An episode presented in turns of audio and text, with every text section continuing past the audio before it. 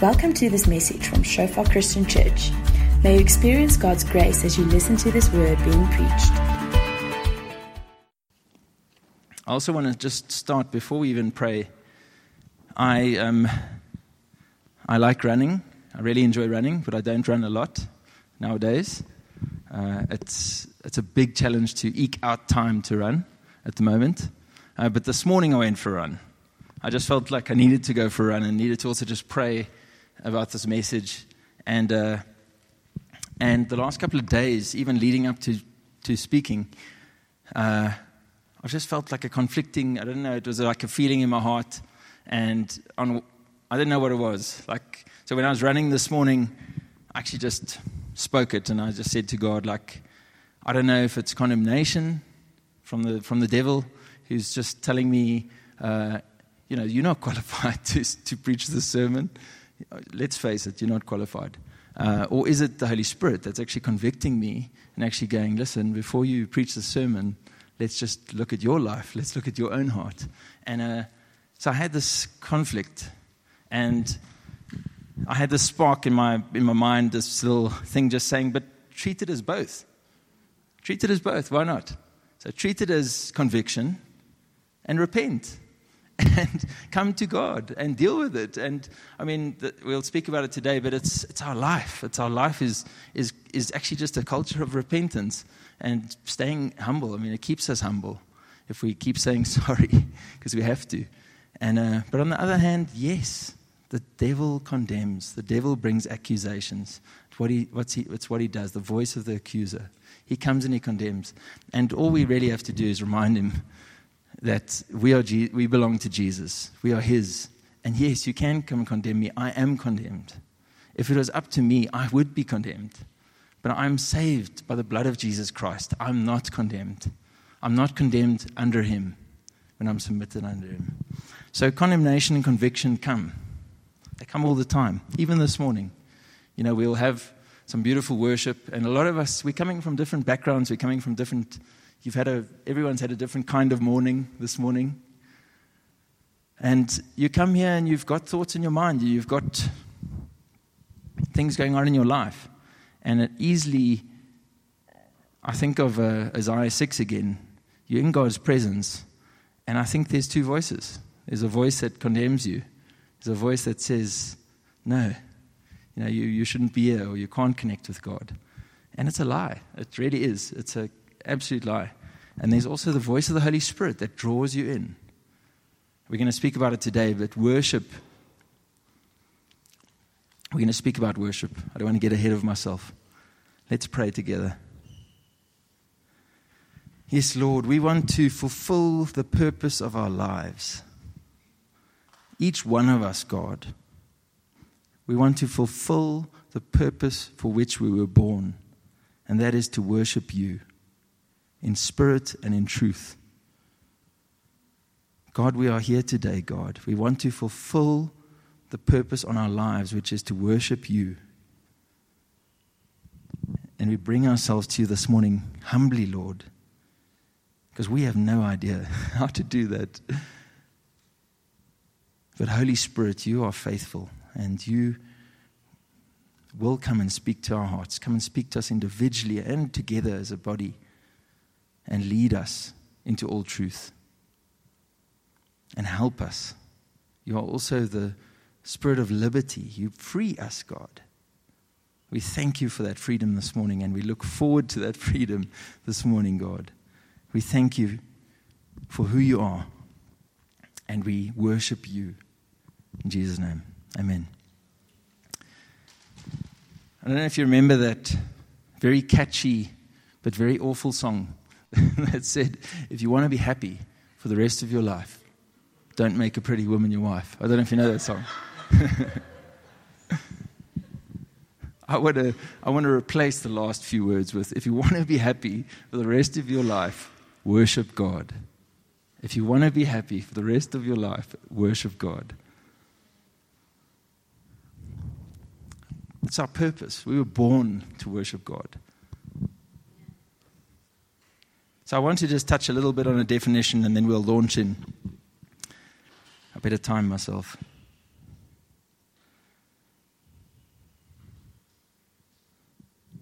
So in the Old Testament, the word that's mostly used for worship is the word shakar. And it means, and I think all of you would know this definition already, it means to bow down, to revere. It's the contrast of exalting ourselves. It's bowing down, and it's submitting under. Now, interestingly enough, in the New Testament, the Greek word is proskynio, and it means exactly the same thing. Also, bow down, revere. It actually also means to kiss towards and reverence. So this is the most popular kind of description of the word worship in the Bible. There's a few other ones, but we'll harbor or hang on this one for now. So what is worship? I think it's like it's something that's hard to define, but I've tried to think about it a lot. I love worship, and even when I say that, what am I actually meaning? What do I love? A lot of the times I love the music. I'm musical. I love music. I love bands. I love going to listen to live music. Secular also. I'm actually going to watch Franchot and Coke and Friends next weekend, or 2 weekends' time. I love music. So when I say I love worship, do I mean I love music? Or do I mean I love worship? And what do I think worship is? You know, it's not that, it's almost like, I think it's simple, but it's also, there's a bit of a cloud around it. I think, and I've kind of tried to summarize it, I think worship is a response. It's a response, and it's the response of submitting under the object of our worship. And that sounds like it's massive. It's actually quite simple. Worship as an action, worship as a something that you do, is a response. So you see something, and you respond to it by submitting under it. Okay. Submitting under whatever it is, and that's the scary part, and we're going to get into that now. But worship is responding by submitting under the object of our worship. That is worship. And if you kind of think of it like that, easily you could think a huge concert, Christian concert, and I've been to many, could actually not be worship. It's possible. It's possible that everyone at that concert might not actually worship at that concert. It's possible. But it's also possible God is mysterious that way. It's also possible that people can worship anywhere. Because worship is submitting. Well, let's say people can worship God anywhere. People are worshiping everywhere. And I'll speak about that now. We all worship. Everyone in this world worships. But that's what I think. I think worship is a response to seeing something, and you respond by submitting under it, the object of your worship. Yeah, I've like I said, I've been at great, amazing, and wonderfully talented and anointed worship experiences. And I've come away super excited. I mean, you do. You come away like, oh, going to take on the world, you know. And but then the sustainability of it, I always wonder about. Like even for myself, like how does that get sustained in your life? And is it actually genuine worship? I don't know, because we are emotive beings, and God is emotive. There's nothing wrong with emotion. He's given it to us. He wants to engage with us in our emotions. But I think this is so key to actually just start looking at things in our lives and going, "What am I worshiping something else also? Am I submitting under something else?" Okay. So worship is what your life centers around. Worship is what your life centers on. It's your ultimate goal in life. What is your ultimate goal in life? It's essentially your worship, or what you worship. What are your ultimate loves? This is challenging stuff. What are your ultimate loves? What is your heart connected to? What is your heart actually connected to in your life every day? I think of it like this. Our days as parents of two small kids, you don't get much time to even just think about stuff. But what do you think about when you have a moment? When you have a moment for yourself, what comes into your mind? And I don't want to shoot down other things, but it's just interesting. I think for myself, it's interesting what comes up. What do you think about when you have time for yourself? What do you gravitate towards? Where's your heart stirred? It's not just about thoughts, but about actually engaging with your heart. Another one, what do you glorify? What do you glorify?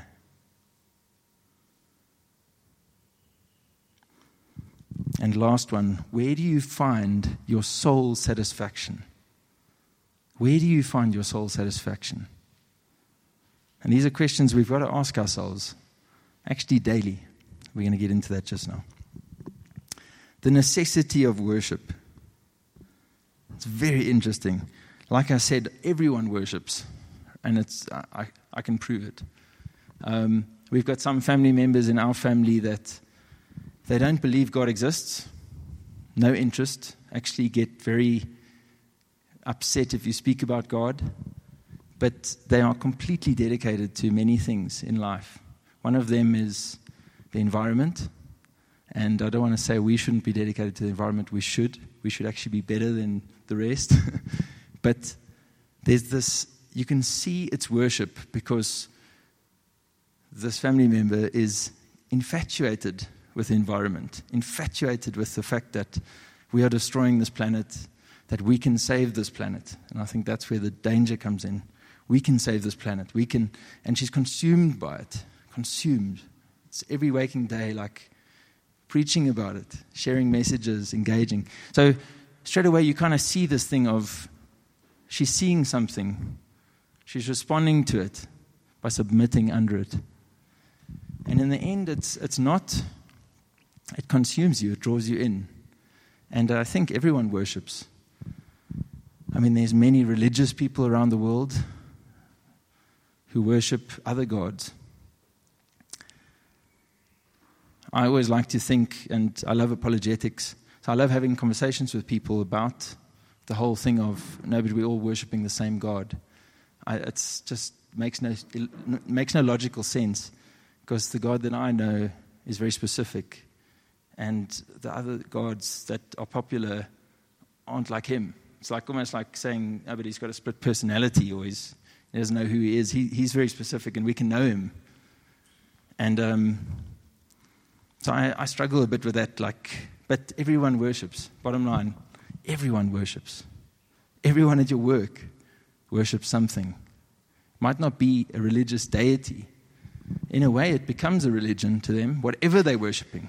Even if they say that they are atheists, they're worshipping something. Something is super important to them, and so important that they are submitting their hearts under this thing. They are submitting their lives under this thing. Willing to lay their lives down. So everyone worships. It's interesting that there's no third option. For us as human beings, we worship. So in the end of the day, we either worship God or we worship something that's not God. Those are the two options. There's no third option because we all worship. Do you see what I'm saying? There's no third option. We worship. So it's either God or it's not God, but we worship something. Now, I think it's very important for us to go through, to break that down a bit. The object of our worship, like I said, worship for me is a response to seeing something and submitting under that object. So what's very important for us is to know what is the object of our worship. What are the objects of our worship? So the options are false idols, And then the scary option that falls into the category of false idols is what Henny likes to call a build-a-bear god. So Build-A-Bear, my kids have done it. They built a Chase from Paw Patrol, and I don't know what the bunny is. No, Ava built a bunny called Rebecca. Build-A-Bear. So we must be careful, because we can build our own idea of God. We must be very careful there. We're going to speak about it a bit, and then we can worship God. God is the object of our worship. That's where we should be. So idolatry. It's tough stuff. So in the Ten Commandments in Exodus 20, verse 1 to 6, I'll just read those 6 verses for us. It says, "And God spoke all of these words. I am the Lord your God, who brought you out of Egypt, out of the land of slavery. You shall have no other gods before me. You shall not make for yourself an image in any form, or a form of anything in heaven above, or on the earth beneath, or in the waters below. You shall not bow down to them or worship them, for I, the Lord your God, am a jealous God." And then consequences, punishing the children for the sin of the parents to the 3rd and 4th generation of those who hate me, but showing love to 1,000 generations of those who love me and keep my commandments. Straight away, I've always thought, wow, 3rd or 4th generation to those who hate me, but 1,000 generations to those who love me. That's powerful. That's powerful. But just listen to this. I am the Lord your God. I am a jealous God. I love you. I created you to worship me. I created you for intimacy, for relationship. Come and worship me. Come and worship me. Now, I'm going to speak a bit about false idols and want to qualify. I think we all, in some way, are attracted to and are tempted to worship false idols in our lives all the time. Okay, so let's just say that off the bat. We are all human beings. We all struggle. I don't think we can ever get away from that. So we're going to speak about a few of these, think about it, and I think we might start recognizing things that actually grip our own lives from time to time, maybe intensely at this moment you are gripped by something. So we worship at different altars of false idols. We worship at the altar of materialism. The altar of materialism is stuff.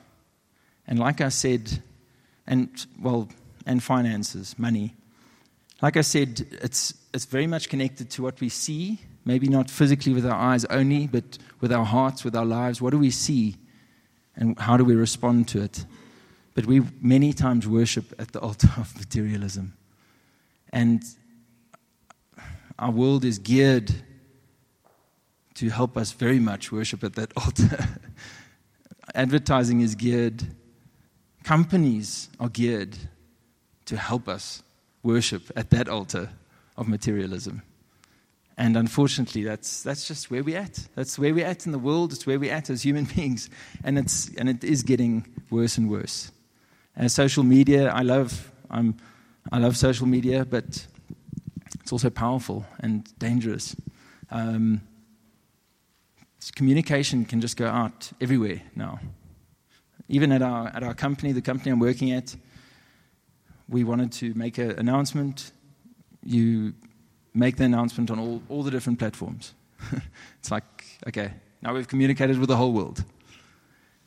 It's just crazy how the power, it's so powerful at the moment, like we are being helped to worship at that altar of materialism. It's easier, unfortunately. It's easier to worship, and it's harder not to worship at that altar, more and more.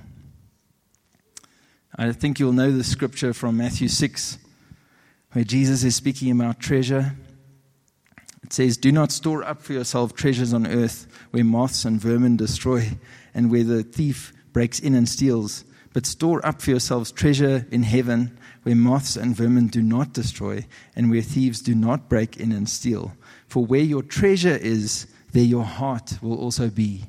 Where your treasure is, where that thing is that you worship, that you value, your heart will also be. How powerful is that? How powerful is that? The eye is the lamp of the body.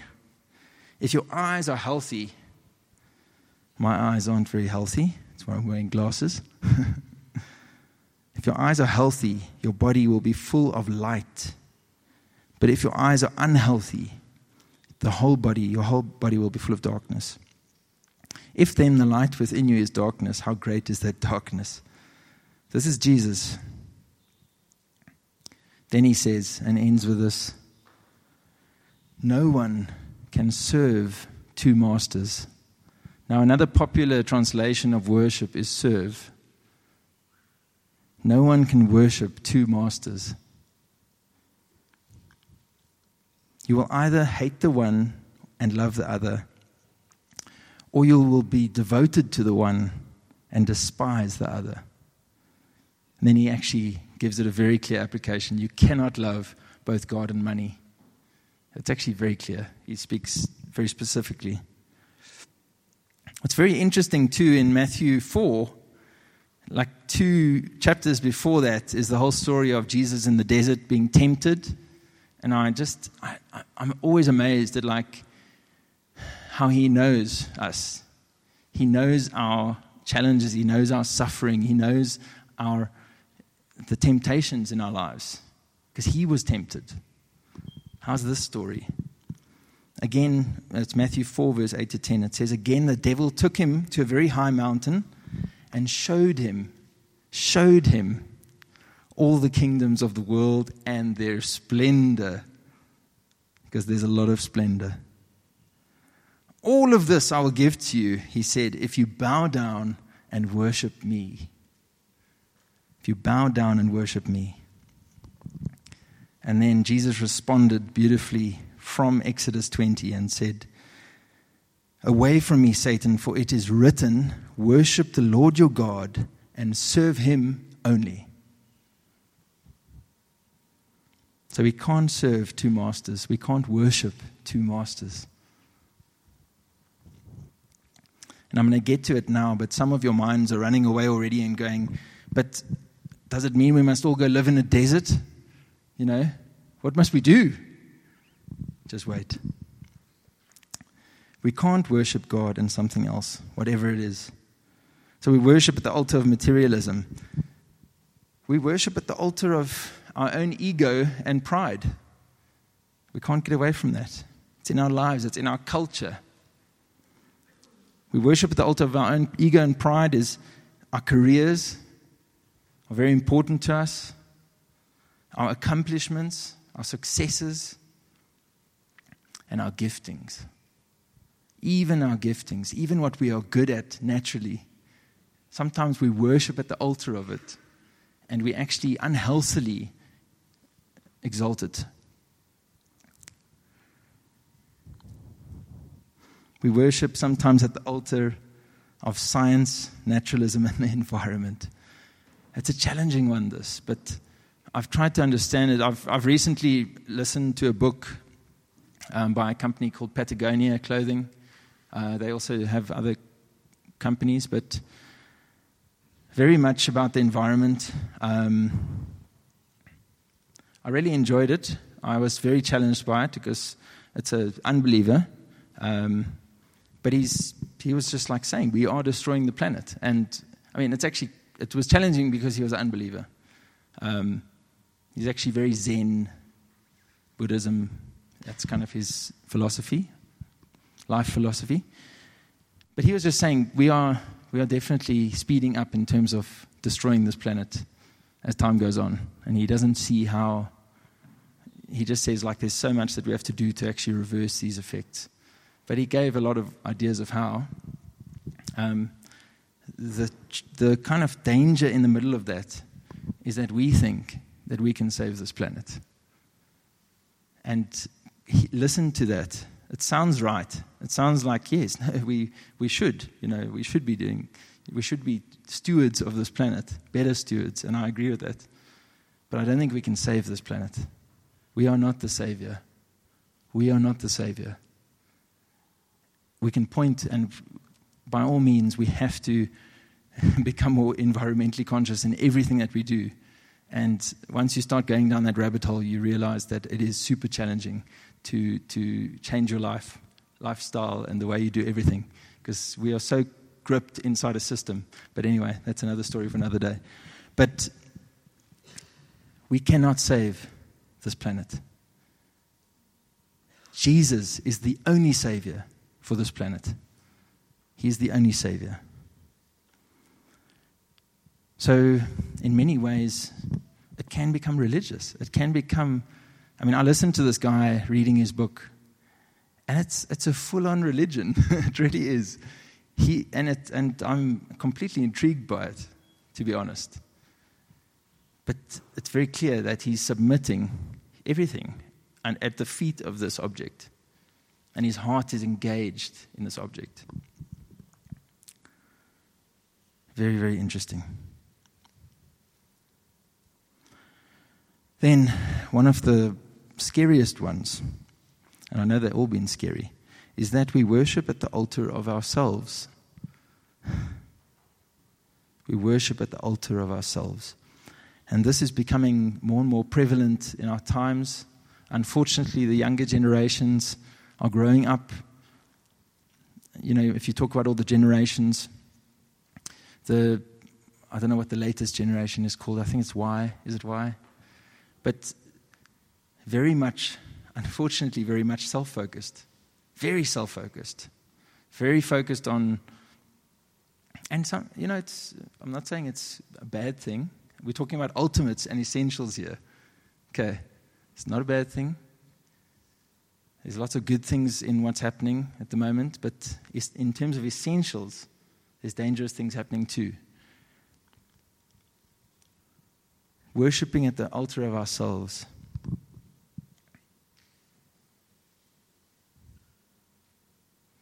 So some might think, but I don't. You know, I don't worship at my own altar.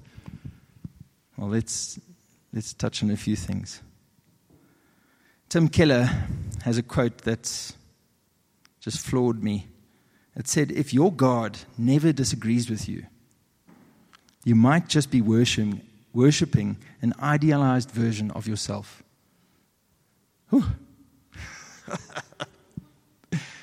If your God never disagrees with you, you might just be worshipping at an idealized version of yourself. That is, yeah, it's hard.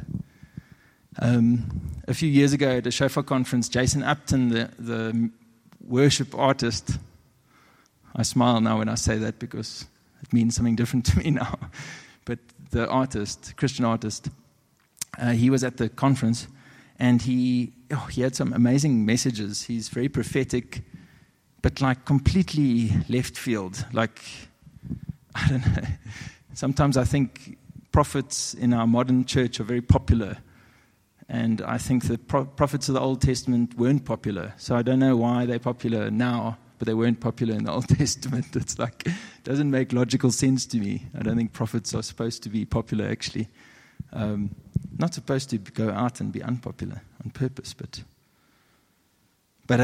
Jason Upton tells the story of this tribe that at sunset every evening they would march across the mountains, and they had this place on this one mountain peak where they would stand, and the sun, as it was setting, would shine from the back of them and project a massive shadow of themselves on the opposite mountain, and they would worship. And they would worship. They believed that this was God. They worshipped the shadow. They believed that this was God. Every day we'd go and worship God. The powerful message in that is exactly what Tim Keller says. Sometimes we could be convinced that we are worshipping God, but we've got to be so careful Because too easily, us as human beings, we are actually worshiping an idealized version of ourselves. It's very scary stuff, I know. But God is faithful. I can tell you now, God is faithful, and He wants us to worship Him more than we want to worship Him. So we're going to pray just now. What was very interesting in Isaiah 14.